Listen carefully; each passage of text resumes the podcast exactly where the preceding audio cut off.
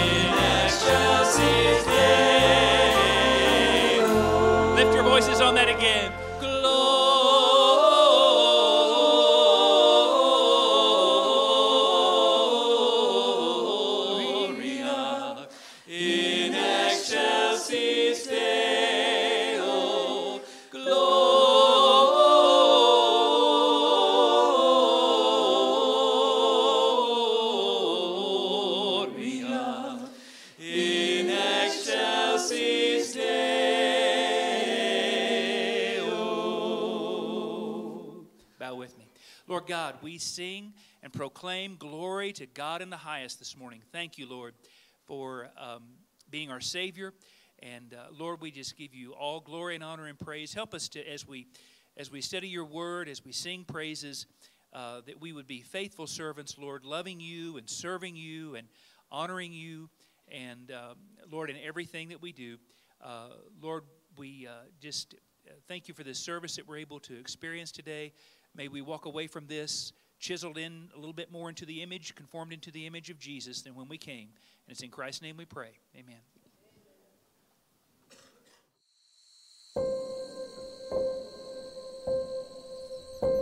We have certain stories in the New Testament, like the parable of the lost sheep, where you leave 99 to go find the one. And so God doesn't forsake that one lost sheep you have these small micro people groups where the gospel has not flowed yet because of geography, because of distance, because of cost, because of uh, culture, because of racism. I really feel that these micro peoples are part of his heart to go after all the sheep, to go after that remnant. In the Amazon, you can go a day without seeing another living soul, which is kind of freaky. But a lot of the reason why you can't see people is because they're hidden. These are hidden peoples, small in population, widely dispersed. They have centuries of a bloody history where they've been exploited. They're animists, they believe in spirits. When you live that way, you tend to be dominated by fear. I see marginalized people, I see forgotten people, I see invisible people that are in desperate need of the gospel. The area is massive. And so to get from where I live, which is already a jungle city, I have to get into a land plane and fly to another port city. And then the next day we'd get in a boat. And in this slow boat, we travel sometimes three days to get to where we're going. because we're going into areas where the gospel's not. Sometimes it just takes time. But recently we have noticed just God opening some doors.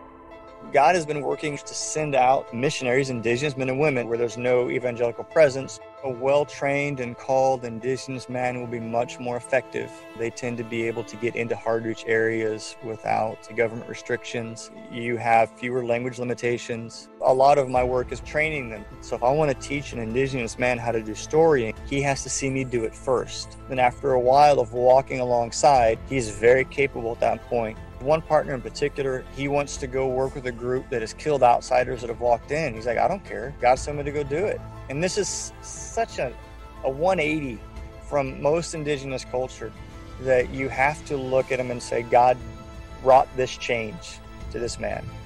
You see families coming to Christ. You do see village headmans getting permission to come in. It really confirms everything that we're out there to do, to go out and make disciples of all nations. When we have those things happen, we sit back and go, okay, this is what it's all about. They can go and they can teach others, and those people can teach others.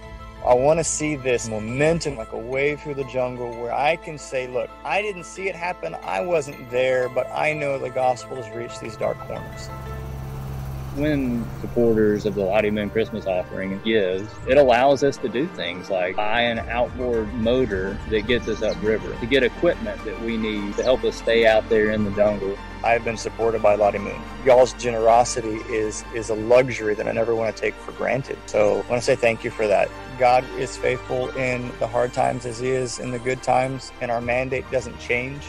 These people groups in the jungle, you could be born, live, and die without ever hearing the name of our Savior. So someone has to go. Because if we don't go, no one's going to go. If we don't train people to go, no one's going to go. It's worth it.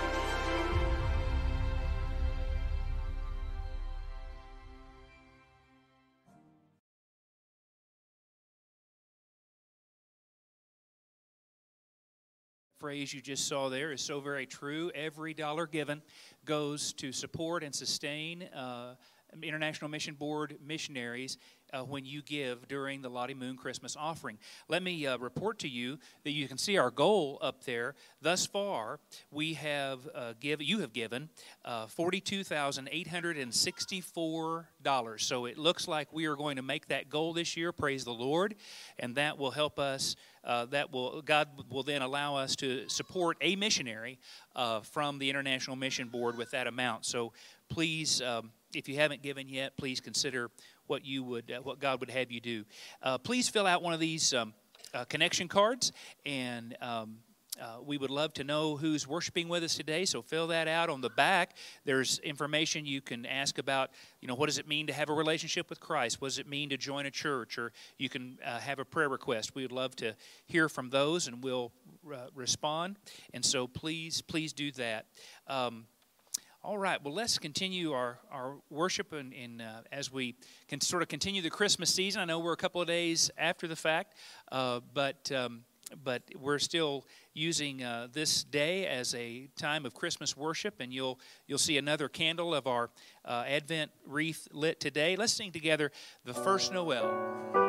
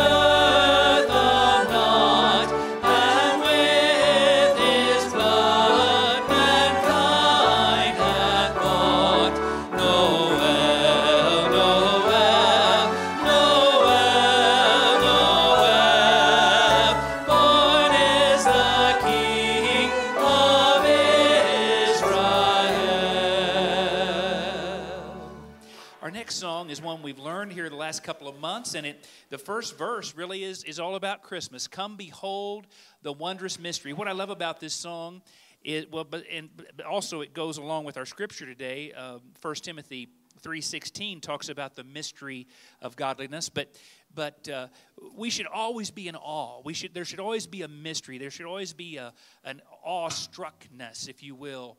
Uh, uh, as we think about the things of God. Amen?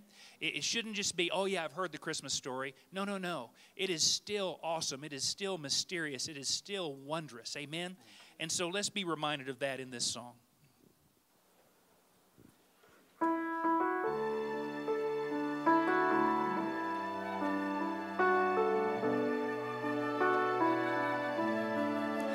Come behold the wondrous mystery in the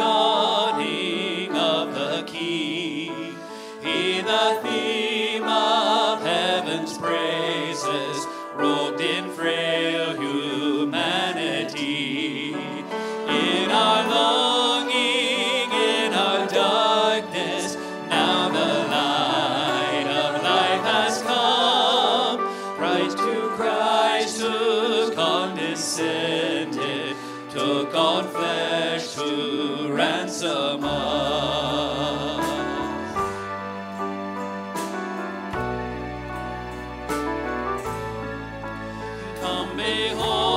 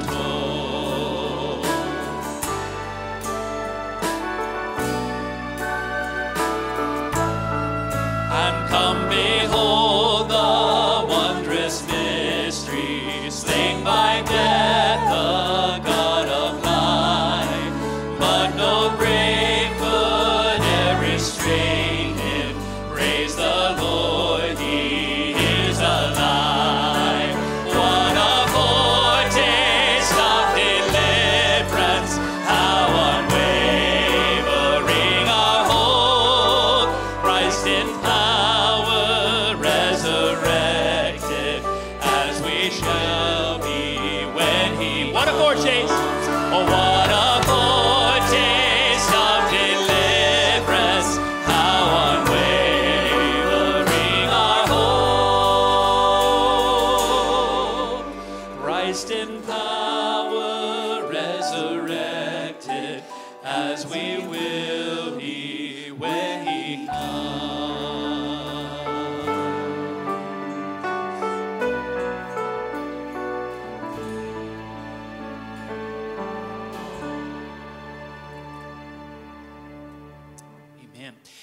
time, we're going to ask our student pastor, Jeffrey uh, Wolford, and his wife, Michelle, to come and lead us in our Advent candle lighting today.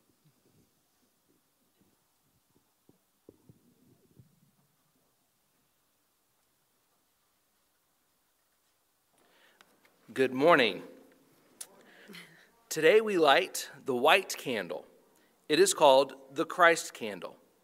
This candle is white in color because Jesus was without sin. And when we accept his payment for our sins, we are justified, justified by faith in Christ. This Advent season, we have lit the candle of prophecy, the candle of deity, and the candle of good news. Today we celebrate that Jesus Christ was born to live a perfect life, die for our sins on the cross, be buried in a tomb, and then be resurrected on the third day. He ascended into heaven, and one day soon he's coming back again. So today we celebrate as we light the Christ candle.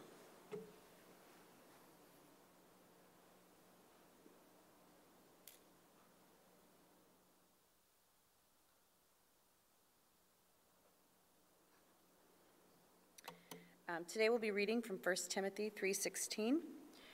Great indeed we confess is the mystery of godliness. He was manifested in the flesh, vindicated by the Spirit, seen by angels, proclaimed among the nations, believed on in the world, taken up in glory. Let us pray together. Our Father in heaven, we come to you today, and together we confess our sin. We agree with you and we say amen to the words that all have sinned and fall short of your glory. There is none righteous, no, not one. We all, like sheep, have gone astray. But, hallelujah, we thank you that in your love for us, while we were still sinners, you sent your Son, Jesus Christ, to die on the cross for our sins.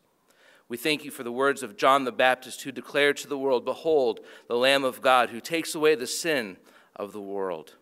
We thank you for John 3:16 for you so loved us that you gave your one and only Son, that whosoever should believe in Christ, your Son, should not die but have everlasting life. And we praise you right now, our Father in heaven, for your great love.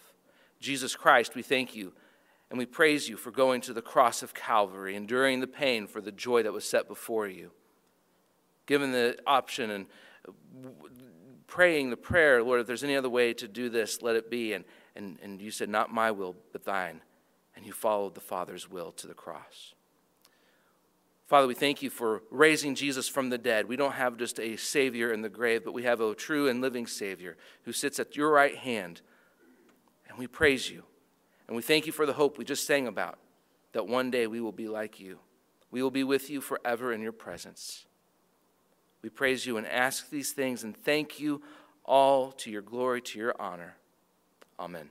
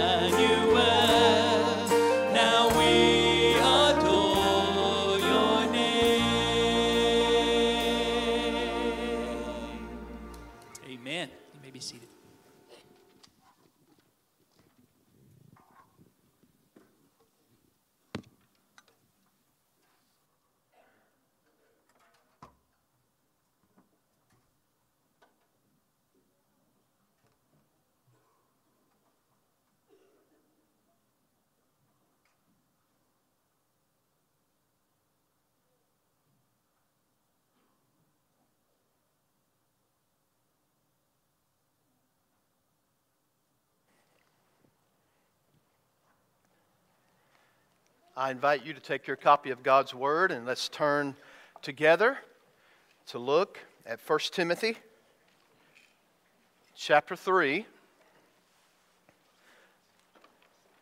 We'll begin reading this morning in verse 14.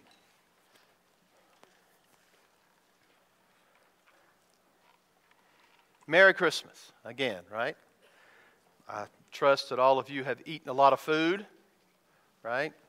Received some gifts. Some of them brought them to church today. I saw the kids carrying their gifts, right? But if you play with them during church, I'll call on you, right? 1 Timothy chapter 3, verses 14 through 16. The title of the sermon is The Supremacy of Christ and the Conduct of the Church. The word supremacy is that state or condition of being where you are superior to all others in authority, power, and status. And that belongs only to Jesus. He is the king. He has all authority, all power, and that's his status. And so this text today is going to bring together for us maybe a complete understanding of Christmas and or the incarnation, more importantly, and how that particular understanding of the supremacy of Christ should impact our church or the church of the living God, which is so vitally important. The Bible says in verse 14 of 1 Timothy 3 I hope to come to you soon, but I am writing these things to you so that if I delay, you may know how one ought to behave in the household of God which is the church of the living God, a pillar and a buttress of truth. Great indeed, we confess, is the mystery of godliness.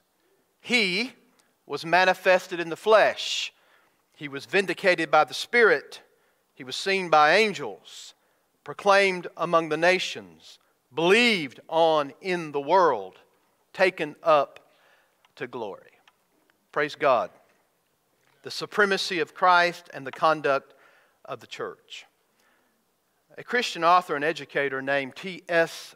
Rendall wrote these words In reading a biography, we never stop after having read about the birth and the early years. We keep on reading until we have read the entire account of the subject's life. However, he said, many people today celebrate the season and the sentimentality of Christmas and totally disregard the rest of the story. It's so important, ladies and gentlemen, that we see the rest of the story. If you read through the book of Acts, you'll find that in the early church, they magnified the rest of the story, meaning the life, death, resurrection, and ascension of Christ. You can't even find uh, any understanding whatsoever that the church was celebrating something called Christmas at all in the book of Acts. It's not there. In fact, the celebration of Christmas apparently did not begin until sometime in the fourth century after Christ. So, it's vitally important that we see the big picture, that we see the rest of the story. We don't stop just at the manger. We take the story all the way and learn everything we can about the subject, and that being the Lord Jesus Christ. Now let's couple that, the supremacy of Christ and who he is, the rest of the story, with the behavior of the church today, the conduct of the church. When you came in this morning to worship the Lord, you were not greeted with statues or ornate altars. You were not even greeted by comedy skits, Christian jugglers, pastoral mud wrestling teams. You were not greeted by MMA fighting. I think most of us would say when we come into our church that our services are kind of simple and plain. We sing, we pray, we preach the word. It seems so plain to me, right? The question is, why do we do church the way we do it? It has everything to do with what the Bible says that the role of the church is in the world. Now, modernity, or the times that we live in, has taken the church and made it into what they want it to be. But I'm telling you, the role of the church, according to the Bible, has never changed. It's still the way God intends for the church of the living God to behave. When we understand the nature of the church as God has established it, then we will understand what we are to do as a church and the way we ought to do it. In our text, Paul will instruct Timothy and the entire church of Ephesus. Isn't it interesting that Timothy was the pastor of Ephesus and we're preaching through Ephesians, right? And we'll be back in that soon. But this passage is going to present to us the conduct of the church, the actual most important function of the church, and then also a great and wonderful confession that we must stand on as the church of the living God. Now, if you were to go back in context, you will find that at the end of chapter 2, Paul is dealing with authority in the church. And he says, I permit not a woman to teach over the authority of man. And then he's going to flesh out why that is the case. And then he's going to lay out what the church should look like in reference to elders and deacons. So when we think about those things, we have to say, well, God had some kind of behavior and order that He intended for the church to have. Now, we can't just brush this off and say, well, that was relevant back in Paul's day, but it's not relevant today folks, you need to understand that everything Paul says has apostolic authority to it, and what he's giving you is the mouth of God speaking to the church. This is the word of the living God. And so scholars think it's highly possible that all the circumstances that started to happen in the church of Ephesus necessitated Paul writing this pastoral epistle to Timothy so that he could help the church deal with false teachers, that were teaching heresy, factions that were in the church, divisive behavior, women who were seeking to have the authority in teaching, and there were others who sought to be overseers and deacons who were not qualified. So, thus, just if you just take a cursory reading down through Timothy, you're going to find out that that's what was going on. And, and Timothy, as a pastor, had to deal with the propensity of teachers coming in that would not teach the Word of God and dealing with uh, authority issues and, and elders and deacons and how all this functions together and how the church ought to behave. So Timothy was called by God to silence false teaching, restore order in the congregation. This is not merely Paul's opinion on how the church should function. He didn't go out and find the four best books on the marketing of how to market a church. This is what God Almighty gave Paul through the inspiration of the Holy Spirit in order for him to help the church function as it should. So he says, This is how you ought to behave or conduct yourself. And he said it with apostolic authority. So, two things I want you to see today bringing together the supremacy of Christ and the conduct of the church. One, there are certain biblical principles that should govern the life of the church. That's pretty simple, isn't it? Should it not? Because in this first verse and second verse, 14 and 15, he's reminding us Paul said, I'd love to come to you, but I can't. I'm being delayed for various reasons. He couldn't just jump on a Greyhound and show up, he couldn't just jump on a plane. There were certain things that kept him from traveling. But here he reminds them of behavior and conduct. This is presented as a moral obligation, certain kind of conduct and behavior. The term is actually a particle of necessity. This means that it's not optional. There's a certain behavior that the church should have. The word conduct means to behave according to certain principles. Therefore, the sermon division is pretty straightforward and simple. There are certain principles that should govern the life of the church. The word behave is a, could is actually, if we use it in military terms, it would be like what is the protocol of the church? What should be what causes us to function in a certain way? What is it that we're thinking of that helps us do this? So, this is something that needs to be addressed in our day. By what standard do we conduct ourselves as a church? Is that not a good thing to ask in light of the supremacy of Jesus Christ? What, how should, by what standard do we conduct ourselves as a church? Can anything go? Any belief, any action, any thoughts? Is it just worship God any way you so desire to do so? Is that the way it should be? Do we simply operate by what pleases the pastor? What pleases the elders? Do we function by what pleases the deacon body? And the answer is no. We believe that the Scripture alone is the sole authority of our faith and our practice. It's called sola scriptura.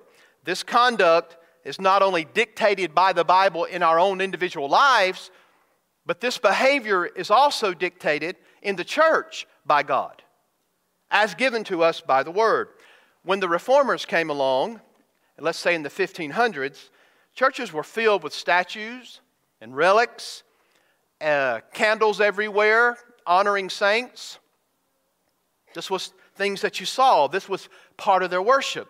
But when the reformers came along, they thought, well, aren't we supposed to listen to what the Bible says about how God is to be worshiped? Not a book of traditions, not the way some group may understand it.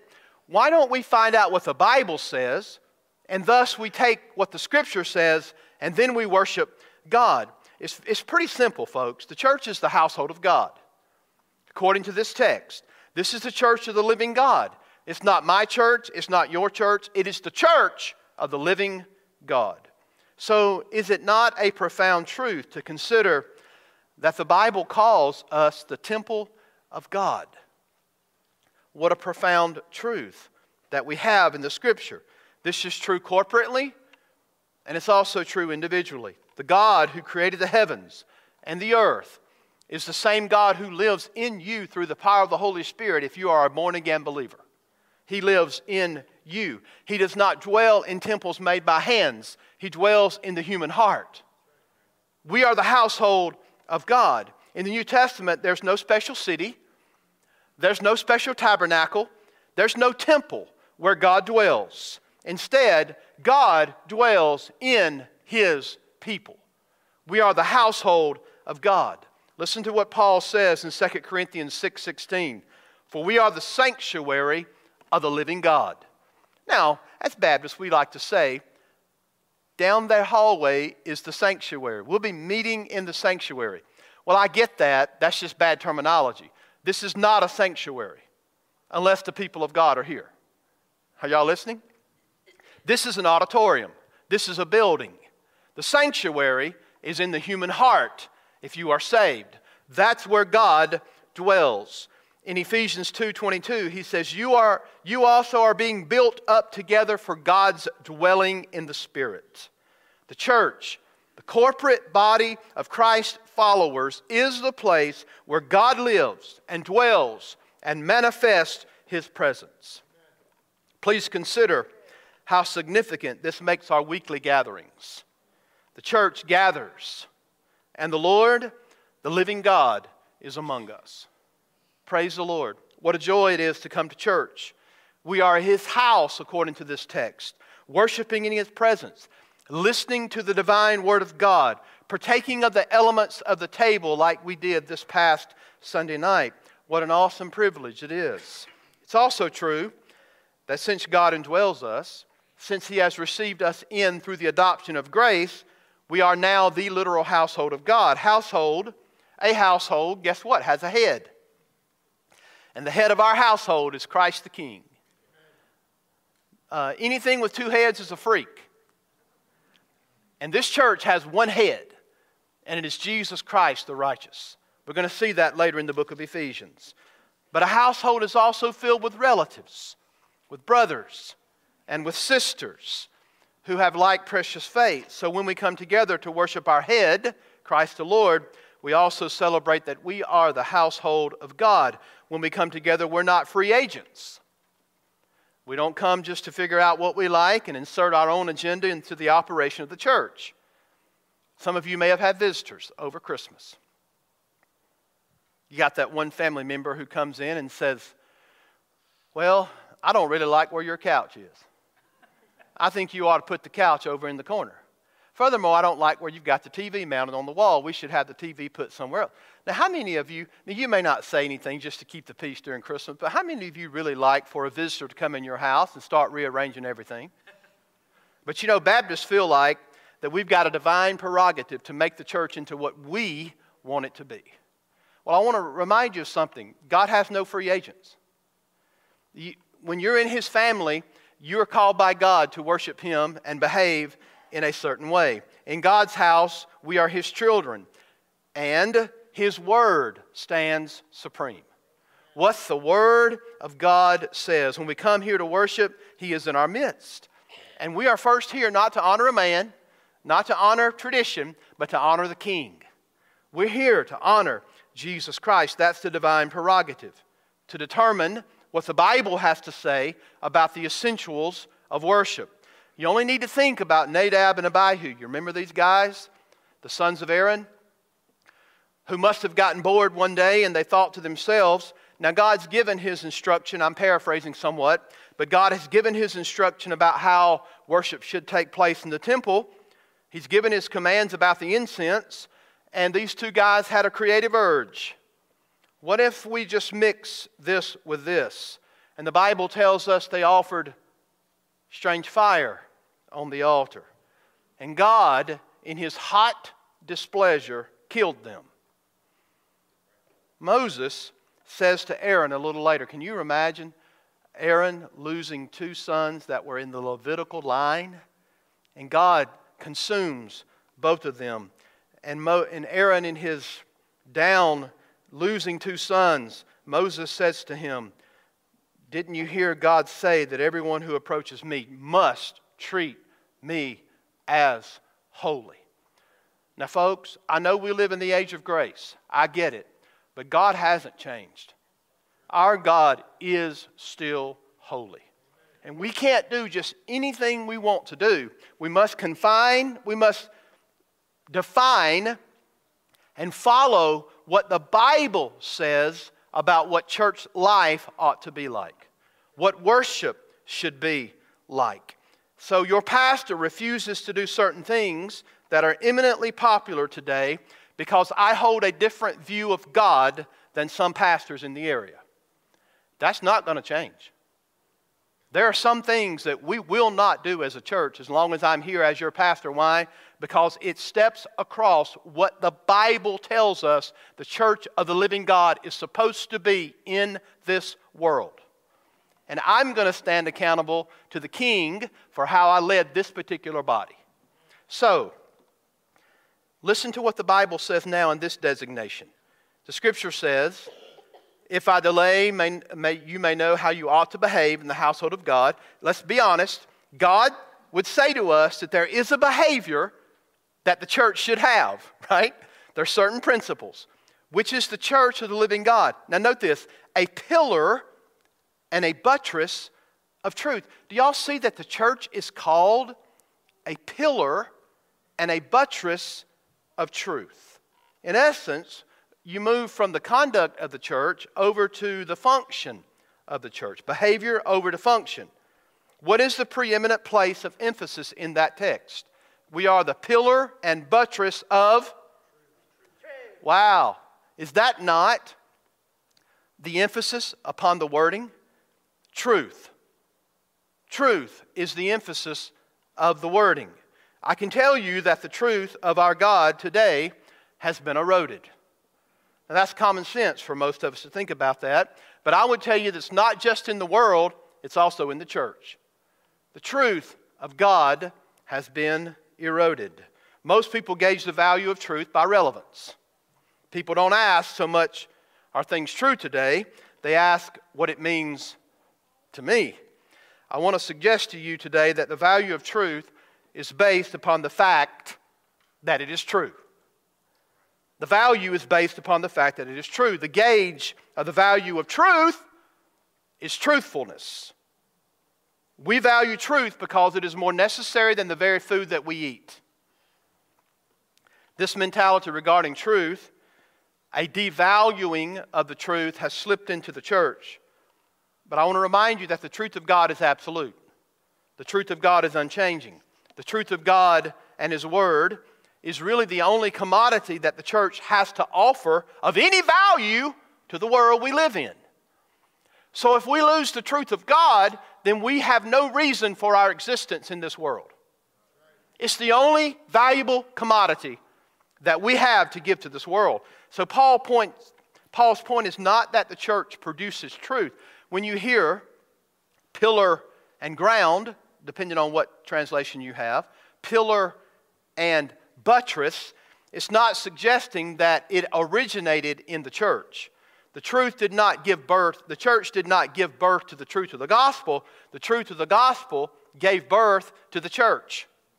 That's the order you see it. Don't you realize that you sit here today based upon the benefits of the truth of the gospel giving birth to the church? If that would not have taken place, the gospel never would have come west. And we never would have heard the gospel had it not been for the truth of the gospel giving birth to the church. You shall be my witnesses in Jerusalem, Samaria, Judea, and you're sitting in the uttermost parts of the world. I hope you realize that. The gospel is going to come to us, and it did. So, what Paul is saying is that the church holds up the truth. Just think about Paul saying this in Ephesus, and you had the temple of Diana, and you had these gigantic pillars that held up the roof system which is the most important thing that you see. You see the roof and all of its beauty and, and how gorgeous it is, but something is holding that up. And so you need to think about the church as someone who puts the truth on display. We don't cover it up, we don't hide it, we don't make it palatable for us to digest. We hold the truth high. It is the very pillar of the truth. We hold the truth high. We put it on display because it is the most important thing we have. You know, one of the reasons Christ came to earth, if we went down through the statements, Jesus Christ came for this, came for this. One particular point it says in the Gospel of John, the Son of Man has come to bear witness to the truth. And you shall know the truth, and it shall set you free. So, just as the pillars in an ancient Roman building would hold high the roof for all to see, we as the church of the living God must hold high the truth of God's word for the world to hear and see. Secondly, the word buttress emphasizes that not only does the church hold the truth high, but we are called by God to defend the truth. We're called by God to stand on it and defend it. Jude, verse 3, reminds us that we are called to contend for the truth that was once for all delivered to the saints. We are called as a church to hold truth high. We are called as a church to preserve the truth. We are called as a church to defend the truth. So when you walk into this building and others in this community walk into this building, there ought to be a marked difference in our view of truth from those who walk into the JW Kingdom Hall down the road. There ought to be a marked difference in what we view because this is our only source of truth for life and practice. No other. Y'all get that, right? We believe that this book is the Word of God.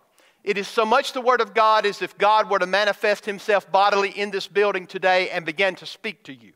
This is the holy Word of God. So, this is the truth that we hold high. This is the truth that we defend. That is first the conduct and behavior of the church. Now, second, I want you to see that there's a confession that should govern the life of the church. And don't you love this confession? This is not an exhaustive list of the truth that we defend, is it? But what I'm trying to get you to see is that the writer gave this to, uh, to us so that we would understand the supremacy of Jesus Christ and how he affects the church. Not just that he was born in Bethlehem and we grab onto the sentimentality of it, but you see the rest of the story. How is it that the Son of God affects the church? As a matter of fact, there would be no church apart from the Son of God. Right? Now unto him who is able to do exceedingly abundantly above all that we ever ask or think, according to the power that works in us, unto him be glory in the church by Christ Jesus through all ages, world without end. Amen. So it is Christ that is the head of the church. And here's this incredible confession. We live in a day when people strive for ecumenical unity. You know what the theme of our day is? Why can't we just get along? Right? Many people quickly dispense with the truth for the sake of getting along. I would suggest to you today that all unity is based on truth. Let that sink in. All true unity is based upon truth. There is no genuine unity without truth. So the Bible says, Great indeed, we confess. Something that we hold together, we confess it, is the mystery of godliness. Godliness means a relationship with God, basically.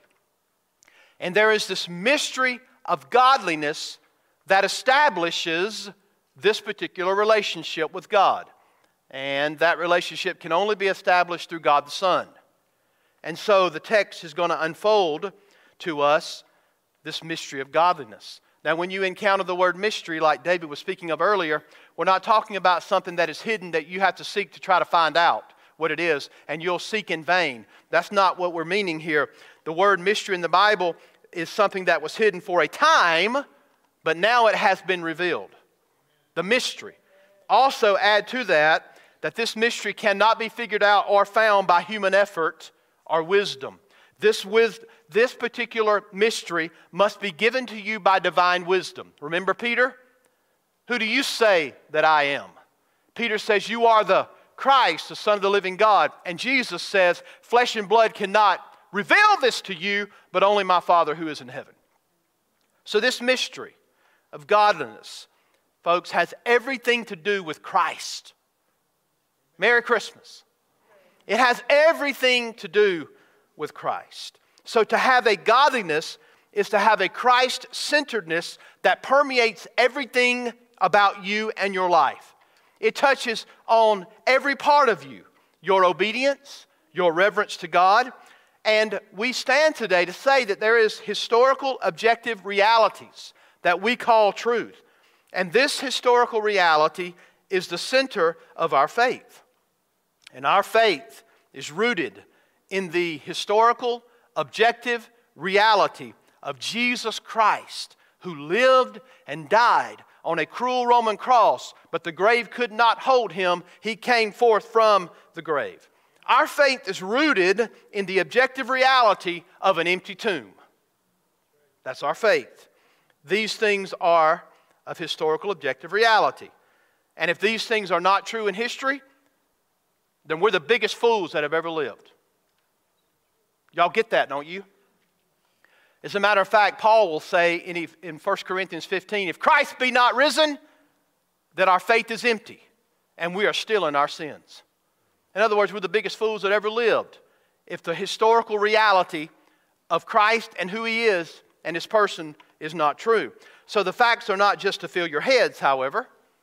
The facts are important. You can't be saved without knowing the facts of the gospel, true? But as followers of Christ, the truth comes to us in such a way that it transforms us. It's not just an objective reality out there, the life, death, burial, and resurrection of Christ, but when you become a Christian, your life is transformed. Back up. Your behavior is transformed. Your thoughts of church life, the decisions you make, you are transformed by Christ. The truth of God gets in us, and it becomes the most important thing in our lives. In other words, these are not just facts that you store in a file.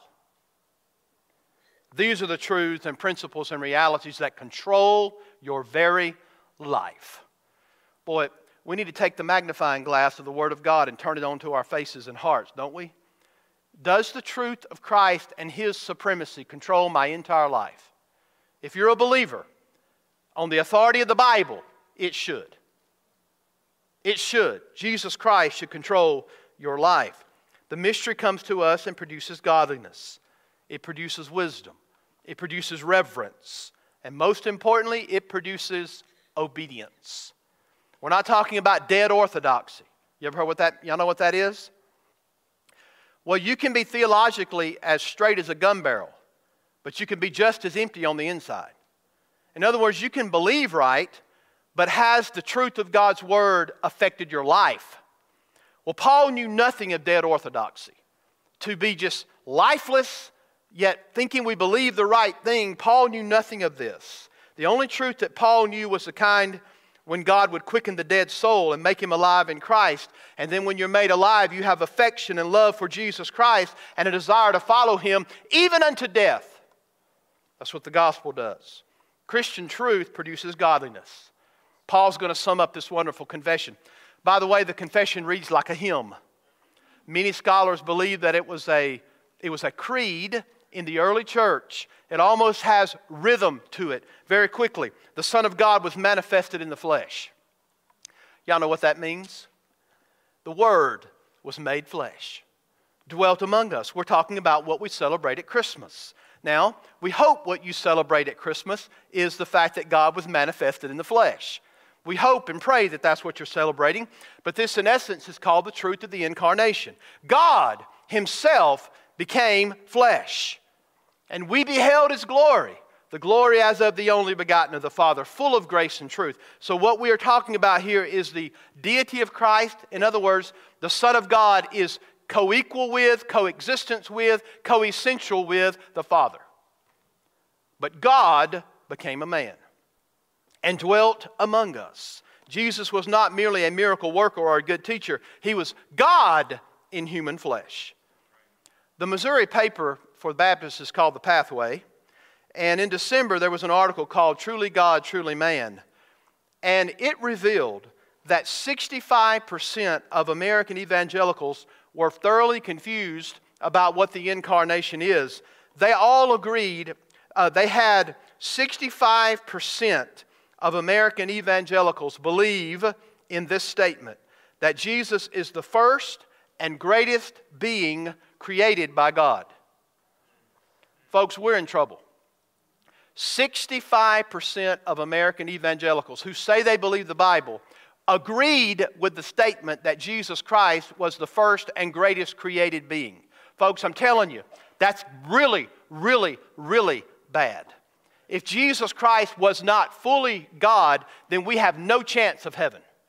We have no salvation, and you have no Christianity. Jesus is not the first and greatest created being. The Son of God existed for all eternity, equal with the Father. So here we are in our day.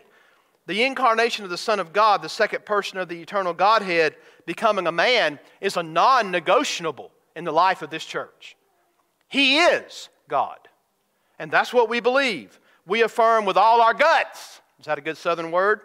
That Jesus Christ is God in human flesh. If he was not God, then the death, his death on the cross was in vain, and we're still in our sins. Looking at the text, he was manifested in the flesh very quickly.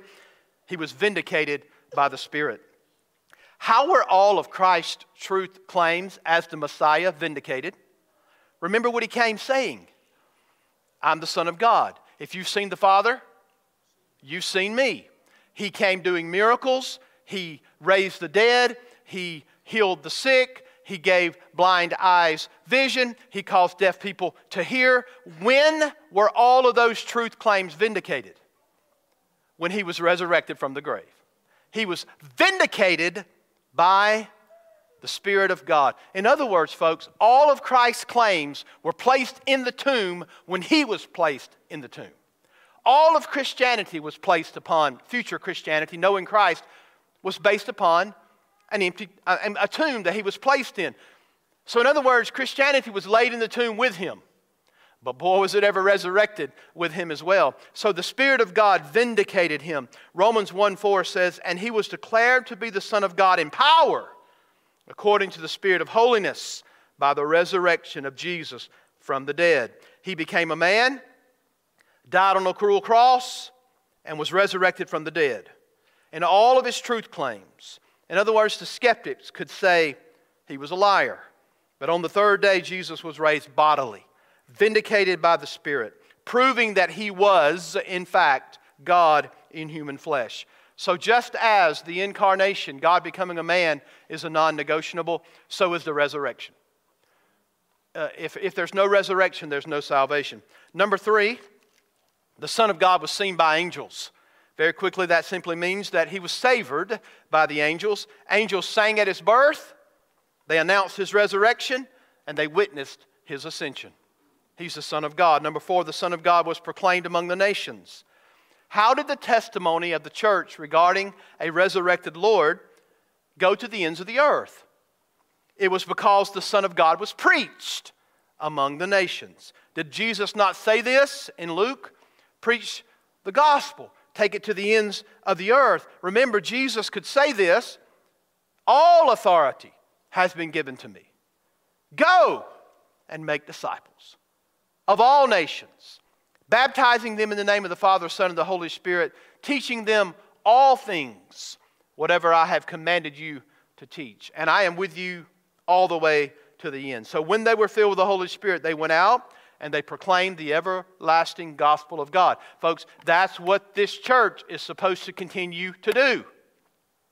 Number five, the Son of God was believed on in the world. He is the Savior of the world.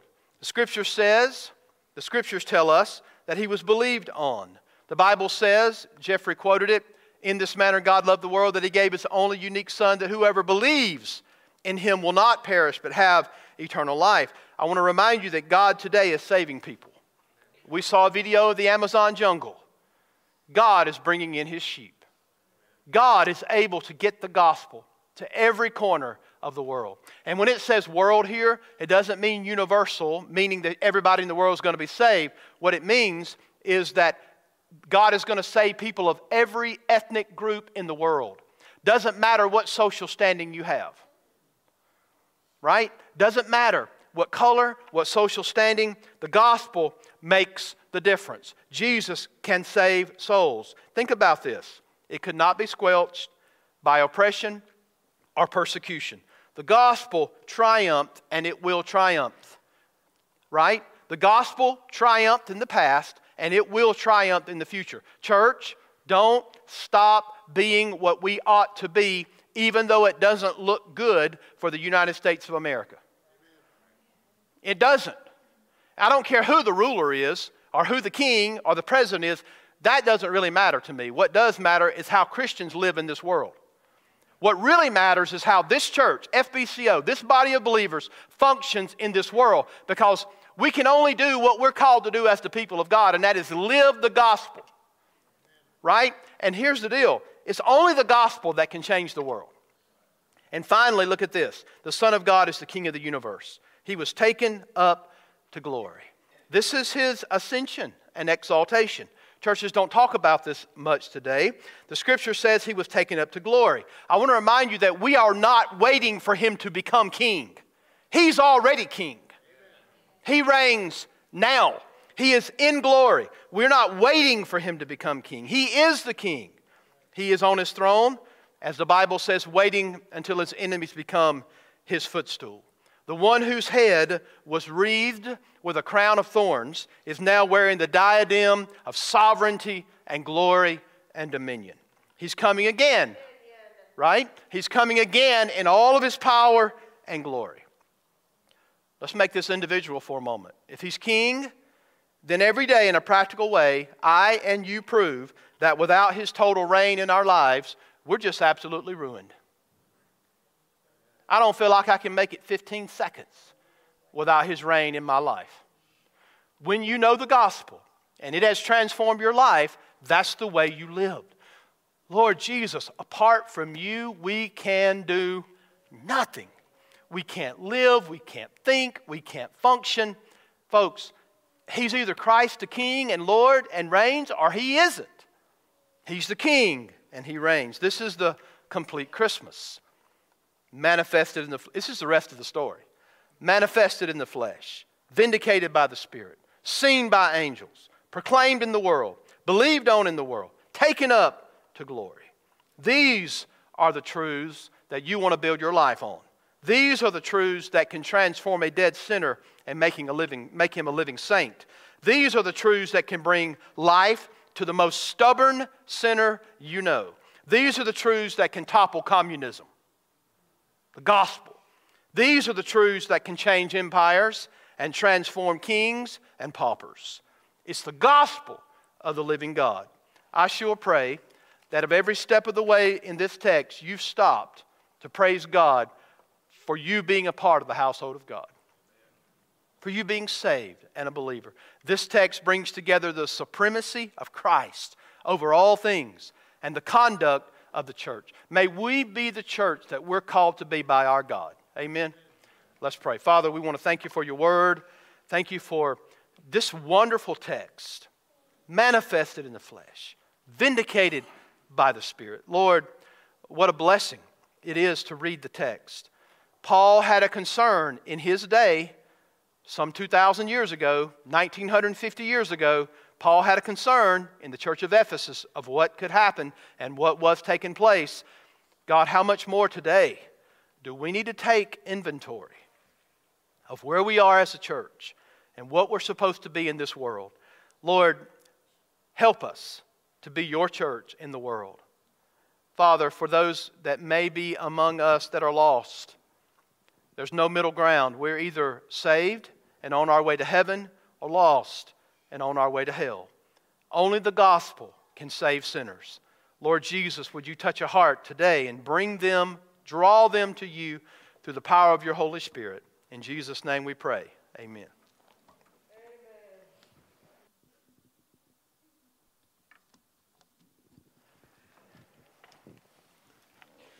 we ask you without reservation to come to Jesus, right? If you know and you've heard the gospel, that's the truth, the facts of the gospel. But a Savior of facts only that you acknowledge in your mind, that you don't trust totally in, is not going to be your Savior. You got to believe in Him, you got to trust Him by faith as your Lord and Savior. Let's sing together. Shall we stand? Behold the wondrous mystery, slain by death, the God of life.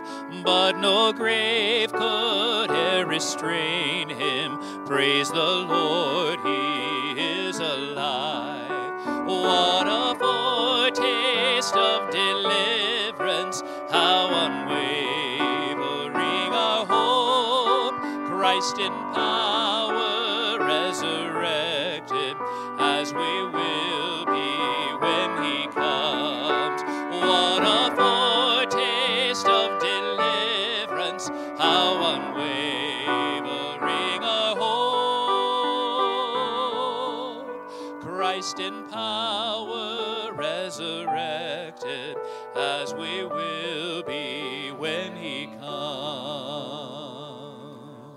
amen. I trust that in the coming week, you'll get a chance to rest a little bit. Some of you probably have to go right back to work, but I know our teachers and students, we pray you'll be safe and, and have a, a good time off. And let's also pray that God Almighty will put an end to this virus. Amen. So we can get back to functioning. Don't you long for the day when we can come back as an entire church in one service? Amen. Let's pray that God will do that soon. God bless each one of you. Uh, a big thank you to everybody who bought a poinsettia in honor or, or in memory of uh, a loved one. And if you did and you want to take one of these home, go ahead and do that. Okay. So they just grab one of these on your on your way out. God bless you. Merry Christmas.